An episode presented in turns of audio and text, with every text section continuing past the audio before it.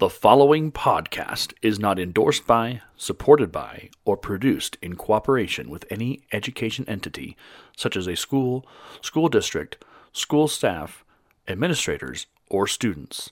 The opinions, ideas, and thoughts expressed within are solely those of the podcast host and or guests of the program.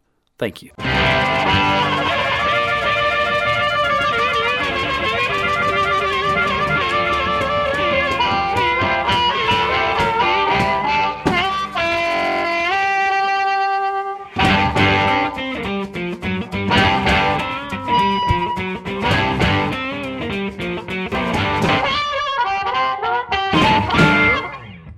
Okay, so welcome to my nightmare. welcome to the podcast. Uh, I haven't come up with a title yet for it. Yes, I said my nightmare. It's my nightmare. Um, my nightmare. I'm Batman. Uh, so on the microphone right now, I have my fellow college college colleague. What do we call ourselves anyway? By the way. Friends. Aaron's trying to distance himself. I am. I, I know these people, sort of. They're, they're. I'm acquainted with their. I picked them up off the street. I knew they were education majors by the way that they were. I don't know. Crying about their future. the, the tracks of their tears. So, we're talking about student teaching today, Tiffany. And so, the question I have for you is what, because you've already been in the classroom, you know your host teacher, Correct. you you worked with her last semester. What has been kind of your experience um, with challenges and also with like s- stuff that you're very confident about? So I guess talk about the positives and the negatives of what you're kind of looking forward to in student teaching. Okay. Well, for positives, uh, like you mentioned, this is something. This is a school that I've been in before for experience, but it's also a school that I attended. So a big positive for me is being familiar with the community and knowing where these kids are coming from because it's the same place that I came from, and it's the area that I still live in, um, a community that I'm involved in. So being able to be a part of that community within the school as well has been a positive there really aren't any negatives, but there have been a couple of learning curves. Uh, the school is a one to one school. Every kid has a Chromebook. Everything that we do is done digitally. We don't assign homework. Um, they do not do work on paper, uh, at least not anything that they'd be turning in. So everything that we grade and everything that we test them on has to be done digitally. So it's been a new experience for me to have to learn how to reformat all of these things that I've learned and experienced myself over the years and be able to take those and put them in a digital setting that the students can embrace. So with the no homework policy, is that an actual like school wide policy? Did have they have you learned about why that's in place, or is that just something they've done for a long time? Uh, the new, the no homework policy is new. Okay. Um, and it isn't so much like no homework as it is students are expected to spend 30 minutes a day reading um, in their free time. Mm-hmm. But the belief is that rather than assigning homework that preps students for the work that they'll be doing in class at another time, the homework time should be spent enhancing what it is that they've been doing in class. So they aren't expected to learn anything new on their own. Mm-hmm. They have us there to help them do that, and then the time that they would spend doing homework, they can then spend completing the assignments they weren't able to finish in class. But then if they do get that work done, then their reading is their only expected homework. And now you've been at the school the previous semester. As you were experiencing this, was the new homework policy was the new non homework policy in place last semester with them? Yes, it was. So you observed it. Did it work? Was it because there's a lot of pushback in certain communities because at- at- on, on on the teacher Twitter, which I regularly engage with, there are competing parties almost even like camps if you will there's the no homework ever no don't do it it's the devil's work and then there's all the homework. We need to make these kids work and sweat and bleed from their brows and all these terrible things. and there doesn't seem to be a middle ground. And it's I, I don't, and it sounds like there's a middle ground at your school right now where they're trying to find that happy medium. And I guess my question to you is, has it worked, and how is it working as you've observed it in your previous field experience? Uh, yeah, I would say it's working. There are obviously some drawbacks with students who just don't want to take the time to putting in that effort outside of class, and it's hard to hold them accountable, but the same can be said with any homework. I, for one, never did homework in middle school or high school, and a lot of kids don't. That isn't just a no homework policy thing. Even with a homework policy, they aren't necessarily doing the homework. Um, what we've noticed, though, is that when they are given the time to complete a task in class, the ones who are motivated to get it done will get it done, and then they won't have homework. The ones that would rather spend that time socializing or catching up on something that they may have missed, or who maybe just aren't grasping the concept and need more time working with the teacher, then have time to work on that same assignment. So it doesn't feel like they're continuously falling behind and getting more work put on them on top of everything else they're still expected to finish they are allowed to have time to go back and really focus on what it is that they need to learn to improve. Okay, very cool. Any experiences, moments, kind of in the last couple of last month or so that have helped you prepare for student teaching? Um, there are a lot of pre-service teachers out there on the teacher Twitter, and I think there's a lot of kind of nervousness about approaching student teaching, and, and we've even talked about that a little bit tonight in the what we call the pre-show. Uh, what would you tell someone who's kind of shifting into that student teaching mode, what would what, what would your encouragement? What would your kind of calming, I guess, conversation be with them to let them know that you know it's going to be okay, and kind of on what you've experienced so far with your host teacher and your school and stuff like that. Uh, you're going to mess up. That's just a fact. And no matter how many years you have under your belt as an educator, you're going to mess up at some point. But one of the things I've noticed in my experience is that even when I know that I've messed up in a lesson and something somewhere just didn't go right, a majority of the time the kids don't know. And if they did know, they didn't care. Um, that's not what they're here for. They're not here to identify and point out our flaws and weaknesses uh, they care far less about our mistakes than we do. Um, one thing that my host teacher really stresses because our school is so focused on growth mindset is to take those failures and recognize them not as something that you did wrong, but as a place to grow, something that you can adjust, something you can tweak, and then just practice again as the day goes on. We've talked about how the best lesson that you will teach is your second to last lesson of the day because you've had time to practice it, tweak it as you needed to as the day went on, but you aren't quite as worn out as you will be for the last class of the day, and that's your ideal period. So, what I've tried to do as I evaluate my own uh, experience over the course of the day is not focus on the first class or the second class where a majority of the mistakes were made, but to look at that second to last class to just see what I had done really well and then the things that I had improved upon as the day went on. Nice. Well, any last words, comments, suggestions? Well, you see, I follow this really great uh, teacher Twitter. It's uh, Mr. DeLay. Really? And, yeah, you see, Mr. DeLay asked on Twitter a little while ago uh, some experienced teachers uh, what they wish they would have known going into student teaching, and there's this really long thread with some great feedback from Yeah, some like- experienced teachers. There's like 30 replies to that thing. I read through the entire thing, and there's some really good stuff on there. I started following a few people, got some follows back. It's a great community, and it was just great to see some of the things that they wish they had known. Well, and, I, and I'll seize on that um, because a lot of people, I don't want to say a lot of people, but there's a certain group of people in the teacher world that kind of downplay the use of Twitter and the power of Twitter, um, and especially teacher Twitter as an ecosystem.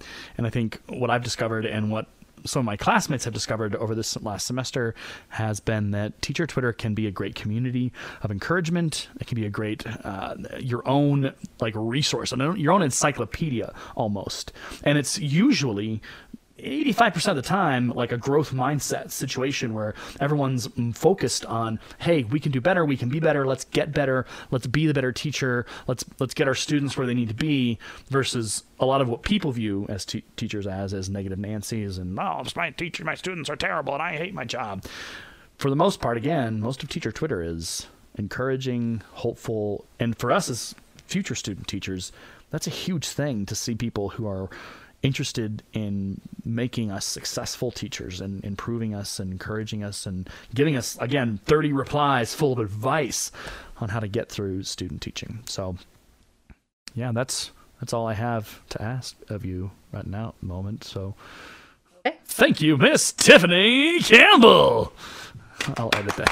Ooh, a round of applause. The crowd goes wild we have now on the hot seat slash the nice blue chair in our studio here at a delayed podcast miss hope morgan who is student teaching you were in high school correct Correct. Um, two classes of juniors and two classes of seniors. now that's exciting because juniors are interesting but talk to us about what you're kind of feeling slash what you know about your seniors about what that's going to be like for you what do you what are you feeling So I know nothing about anything to do with my classes of seniors, um, other than really their second semester focuses a lot on informational texts and writing contemporary essays and um, kind of really delving into the world of nonfiction. As far as what we're specifically doing, I have not been that hasn't been explained to me yet. So I will hopefully find out on Monday when I start teaching them. How how have you been preparing for student teaching? Kind of getting your getting your head in the game. How has that been? What have you been doing? Um, I've ready? definitely been revisiting a lot of the kind of teacher professional development books that we've gotten, you know, that we've acquired over the last four years of college. Um, You were saying like Kylene Beers and a couple others you were you were working on. Yeah, Kelly Gallagher, Jim Burke, all of the big names, just to kind of. I mean, I feel like it's definitely more self assurance, just kind of making sure my head's in the game. I'm kind of keeping up with current, um, you know, methods and practices that I know work. Um, so, really just kind of looking at ways that I can um, kind of modify the curriculum that Arvada West High School has to kind of fit my own teacher philosophy. Um, so I've been really just revisiting those, kind of talking just to people around me about advice. Um, I actually I do martial arts, and the two, the three people that run my organization are Jeffco public school teachers. So they've been helping me out and giving me some advice. So really just trying to take in the experiences of people around me and kind of seeing how they can help me. So talk a little more about that. Uh, the conversation about community and what do you see the value of community going into student teaching, but not only just going into student teaching, but going through a teacher education program. Like, how important has community been to you, and why has it been important to you as you've gone through this journey? community is aw- like oh my gosh. Community is seriously my lifeline. Like i would not be as confident as i am in my abilities to teach. I would not be where i am. I would not have the knowledge that i have and the support that i have without community. Um, and i mean really community it means a lot. It means the friends that I've made with you guys, with my peers at school. It means the connections that I've made through networking with other teachers and other educators, and really just seeing, for instance, like the NCTE conference, just the community of teachers out there, teachers that I don't know, but knowing that there are so many passionate, like minded people has really just solidified kind of my purpose in teaching. And I think that's just been really important for me as I move forward, just to keep my motivation, to keep my confidence, and to kind of keep my passion. So, for others who are either starting the process or in the middle of, what would your be what would your advice be around the idea of community and mentors? What would you say to a new student or someone who's just starting out in the program? Learn all you can and make all the connections you can. Um, there's so many different teaching styles. There are so many different types of teachers out there. Um, that really the more you network and the more you expose yourself to in the world of teaching, the more methods, the more philosophies, um, the better you will be going into teaching because you will have a more a clearer idea of who you want to be as a teacher and what works for you in your classroom. Um, I'd say definitely don't per se copy like what you see, use it and turn it into um, you know, your own thing. Do your do your thing. How important is it to kind of establish your teacher persona and like you're kind of you're kind of you kind of you're touching on it. Why is it important to own it and make it your own and adapt? Why is that such a big important value for a future teacher? I really think that students get the most out of their learning when it's authentic. And if you're teaching in a way that's authentic to your own style in your own classroom, your teacher, or sorry, your students are going to receive the most benefits from that. Um, I've definitely had moments in my field experiences where I've tried to kind of adopt the methods and practices and personas of teachers that I've respected and that have been amazing, but who don't necessarily match the style and the persona that I have. And I found that it doesn't feel authentic to me. The students don't feel um, comfortable. They see that it's not natural, and therefore they're not taking as much out of the process as they could be. Um, so, yeah, I definitely think establishing your own teacher persona is vital and staying true to yourself while keeping in mind all of the proven practices and methods that have been touched on by the professionals and by the educators that you've worked with over your education, um, taking that and kind of meshing it all together into what works best for you is, in my opinion, the ideal way to go. Any last bit of advice, bit of suggestions, encouragements for future student teachers? I would just say dive right in, and do everything that you can. That's my plan. Um, I don't fully know what to expect. And that scares me because I'm very type A. I love to have everything planned out. Um, but this is, I also recognize that this is a field that you won't know fully until you really just are immersed in it. And even student teaching isn't the most authentic to how it will be when you're, you know, you have your own classroom. And so I say take everything out of it you can, make connections, network, do your research, meet the principals, learn everything you can. Um, and that way you can be confident that you know as much as you can. I don't know. Awesome. Well, thank you very much. Thank Hope you. Morgan. Okay. Bye. All right. Tori. All right. Uh, it's important to note that Tori is here under false pretenses. Uh, she did not agree. To, she does not agree to this interview, and yet she's still sitting in, in front of the microphone. So, uh, I haven't verified any of these questions, so I am allowed to just say I'm not taking questions at this time. something I don't like. Tori is very particular. Uh, Tori, welcome to the podcast. Wait, one question I have for you: um, Is a wolverine a real animal?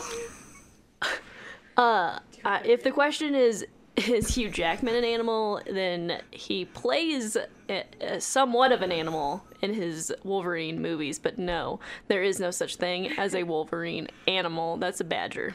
That's a, that's a. So that you know, you had a classroom experience in which you kind of battled with your host teacher about a Wolverine being a real a real thing. Uh, talk us, walk us through kind of how that unfolded. So I would say that's probably not like the best example of me being uh, one of those teachers that like accepts that they might not always be right. Uh, and as it being my second day, you know, it, it's one of those learning moments where you're like, huh, I should probably not do that. But in the moment, I was mostly just furious that I was being told that I was wrong and then I just ignored that that it was true. Um, but yeah, we are doing something called a Wikipedia challenge, and someone asked me, one of the students asked me, "Are we start starting on the Wikipedia page um, for the Wolverine, the comic book character, or the Wolverine, the animal?" And I. Uh, didn't know that there was an animal Wolverine, so I just said Hugh Jackman's not a Wolverine and looked over at my uh, cooperating teacher who was looking at me and was like, "Yes, but there is a Wolverine animal." And I was like, "No, there's not. Mm-mm, that's not true. Fake news." And just decided to like double down and like refuse to accept that as truth for a good 3 days until I finally ended up looking it up and was like, "Hmm. Well, I guess maybe maybe I should not just assume that I'm right all the time." I mean, 98% of the time, you're probably right I know, about most yeah. things. I would say that yeah, like biggest takeaway from the week is like if you don't know something, just double down with your gut feeling and then refuse to budge. That's file that under uh, classroom practices by Miss Curtis. Uh-huh. uh she's going to publish a book later this year. Um, it it may not well sell very well, but you know, you know, you're Yeah. aim yeah. high. It's like everything they don't teach you in your education program. It's very satirical. Yeah, it's telling you to do this, but don't really. but don't like don't really do it. But like the students don't know anything. They'll never prove you wrong. so just take comfort in the fact that you're always right. Invite students over. That's that's Yeah. that's stellar advice. So, Tori, you have been in your student teaching experience for a full week, and four you are days. the only one among us who has been to the edge and come back with reports from the front of what life is like in the student teaching landscape. So Yeah, it's pretty dark. It's pretty scary. Um, there's a lot of smoke and mirrors, yeah, exactly. Uh, it's disorienting. You will. a little nauseating as well, little vertigo happening every so often. Yeah, I would suggest bringing a pillow that you can run out into the hall with and start screaming into it mid lesson multiple times.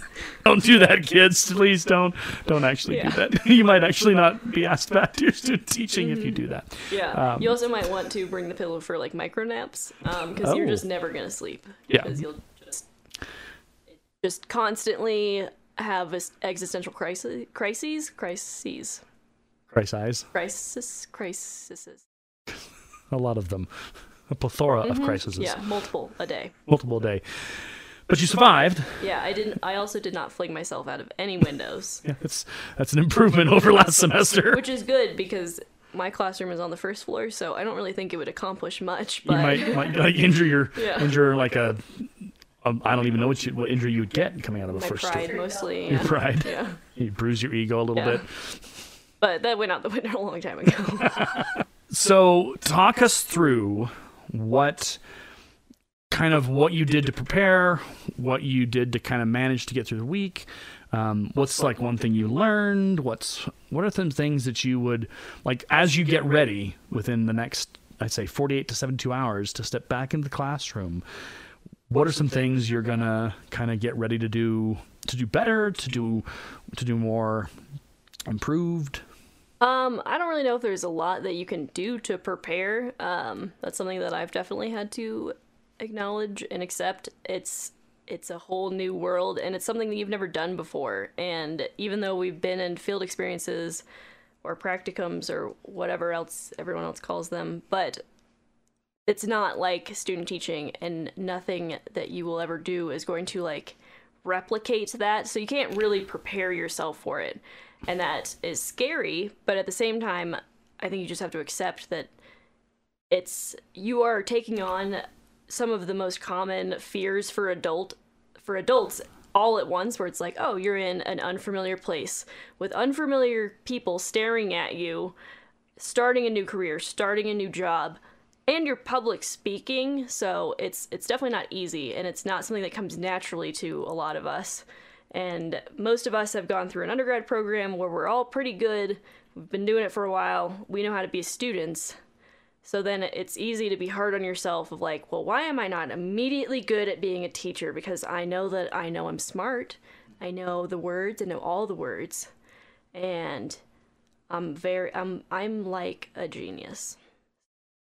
Well, I've I've always known Tori that you were you're pretty much Yeah. the smartest thing around. I know. Like you're kind of a big deal. Like I, am not just saying. You know, I'm not trying to brag, but I am. Yes. I mean, you may have paid me like twenty bucks before the broadcast, but you, you know, you, you still are a Yeah. big deal. I mean, I am your only celebrity guest, so Oh, the the gallery of, of other guests have, have excuse me. I'm in an interview right now. There's not. No, you're not allowed in here. Hopi Morgan has come back just to Potter. Hopi, just to um make sure that everybody knows that we're all celebrities. My mom thinks I'm a superstar. That's all that really matters. This Hank thing. Yeah. also thinks I'm a superstar. It's important for the listeners at home to understand that Hank is not an actual human being. Um, Hank is uh, Miss Curtis's dog, who could be a human. Hank would disagree with that. Hank would He, vehemently he is not a dog, and he does not like to be treated like a dog. Right. He's he's he's he's achieved human status in a Mm-hmm. very short amount of time, which is incredible. Um, we've gone off of the student teaching conversation quite quickly. Hank loves Patrick Swayze. Let's talk about him. It's my favorite story is is that Miss Curtis sings uh, to Hank in the voice of Hank in letters From- that he would write. Yeah, from his Pat- perspective, right. writing letters to Patrick, Patrick Swayze, Swayze. about his his daily life, Yeah. and it almost always starts with, "Dear Patrick Swayze, oh my day was Willie Quazy." He also has a lisp. In my mind, my dog speaks English. Yes, and and Patrick Swayze's still with us, isn't he? Nope. R.I.P. No, he's he's, R.I.P. he's, Swayze. he's gone. Okay.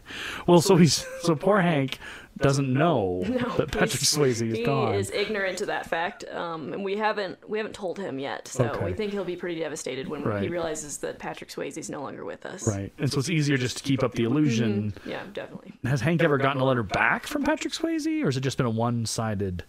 Mostly a one-sided conversation Okay. where he just writes. It's like diary entries, but to Oh, okay. Patrick Swayze that we mail daily. Okay, and then do you like have you ever thought about faking a letter back from Patrick Swayze to kind of make the Um, illusion that, complete? That might open a whole new um, side to the songs. Okay. Um, so we haven't gone that far yet, but we do have other songs in different uh, avenues of Hank's life. He's Okay. also a doctor. oh, He's um what is he he, a doctor a of? He's a uh, where what? he yeah he's a reporter. A reporter. Yeah, okay. and he a um, doctor reporter.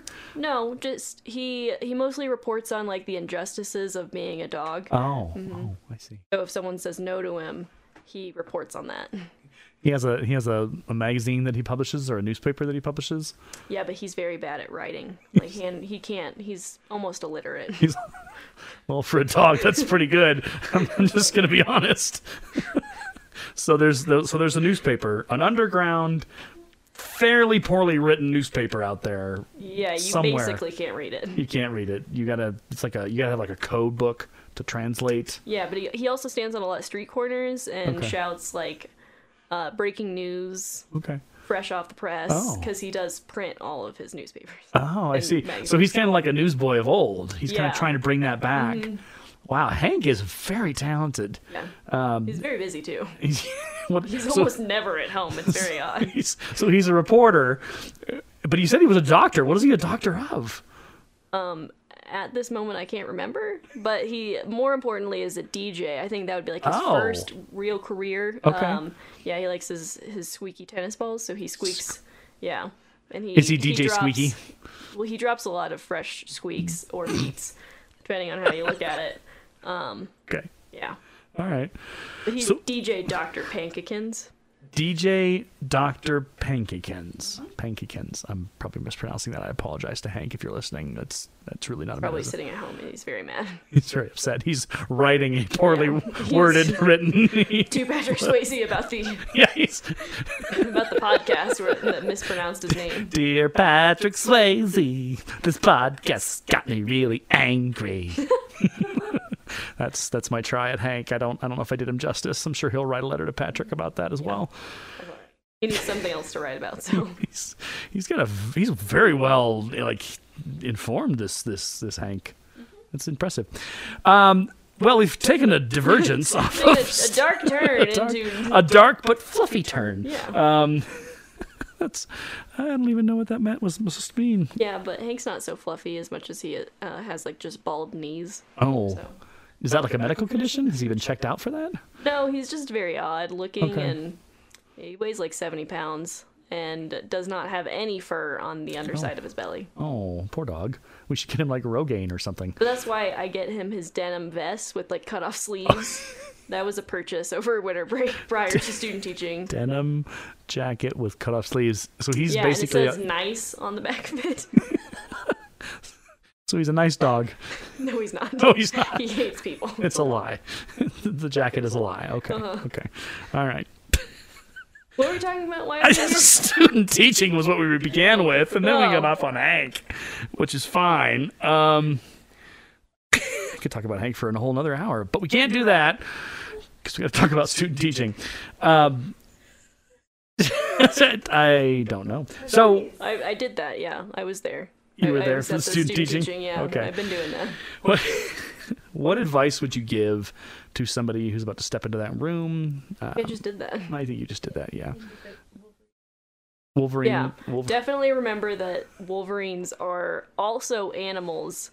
It's not just Hugh Jackman or the X Men comic book character. Right. Um, although I am still confused as to why they would name this animal Wolverine when it looks nothing like Hugh Jackman. So Yeah, that's a, that's a bit of a confusing point. That, I mean, obviously Hugh Jackman's been Wolverine forever. yeah. Like when you Like- think of it, like Hugh Jackman for sure came before this animal. Yeah, like why didn't?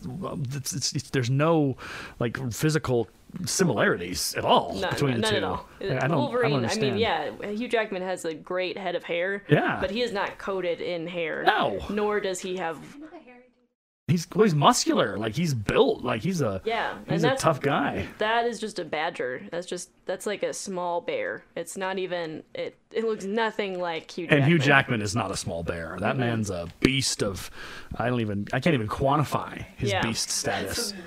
Okay. Well, on that note, um, anything else you want to share with us before we uh, crescendo this or decrescendo? I don't know. I don't know musical terms, but whatever the musical term is for fading this down into a calm moment of reflection and contemplation.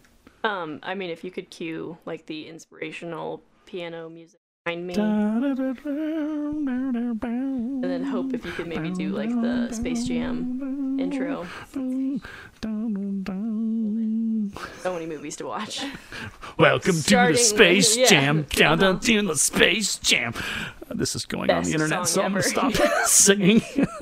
Just play it in your head, people, because Yeah. I can't play copyrighted music on this podcast. I don't have Apparently, we're money. not gonna get that song played, but Yeah. whatever. Um, I would. It's scary, and I know that everyone's nervous, but uh, you'll get through it.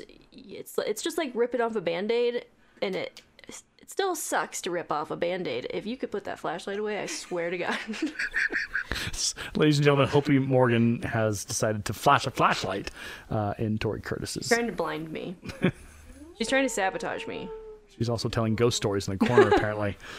No? Okay. I'm gonna end up on yeah. I'm gonna end up on the newspaper for being a celebrity. I remember that NSYNC song "Celebrity" from back in the day.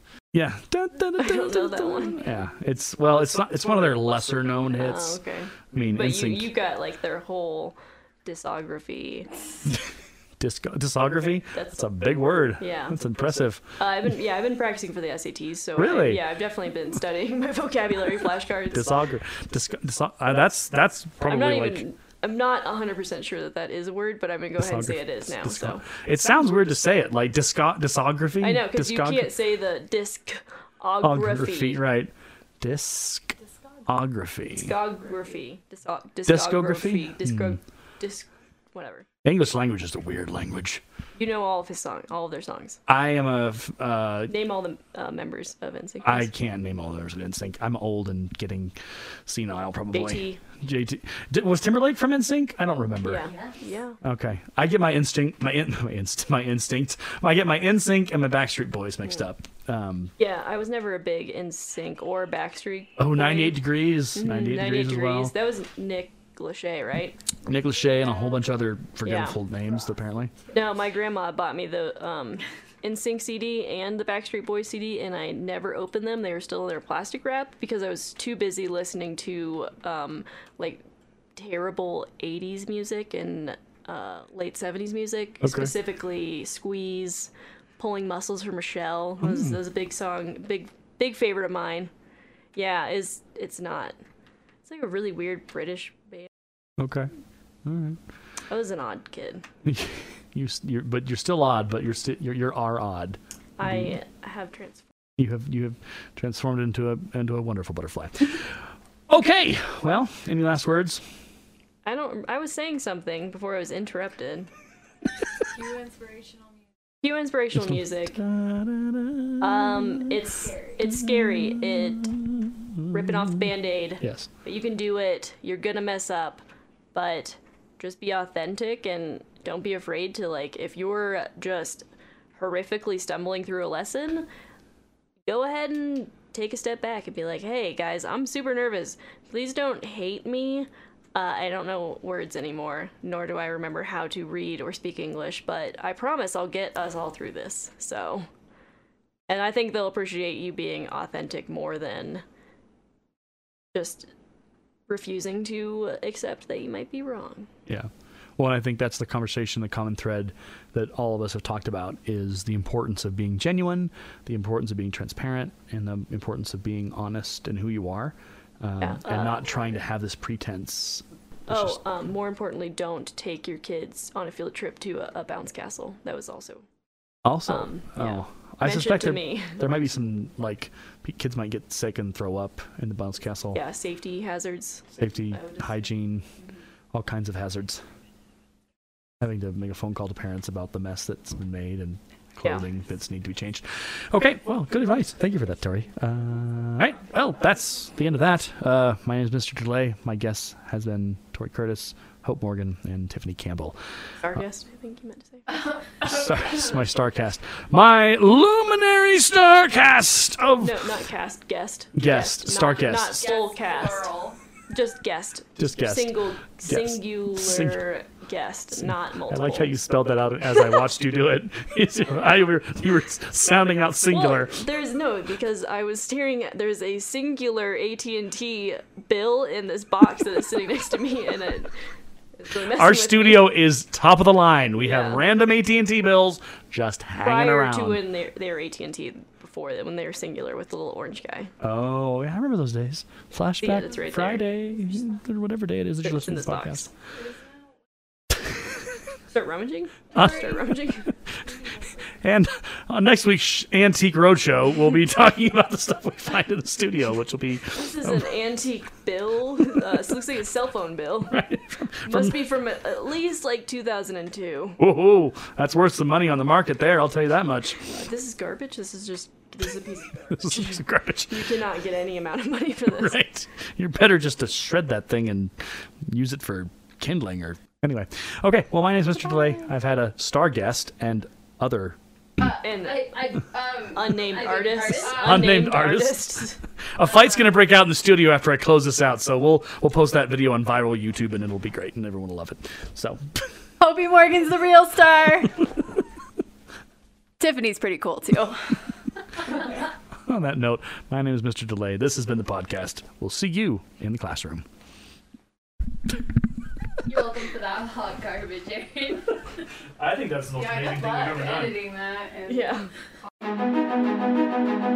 You've been listening to a delayed teacher podcast with Mr. DeLay as your host and his guests. If you're interested in following Mr. DeLay on his teaching adventures as he journeys through student teaching and beyond, you can find him on Twitter at a delayed teacher.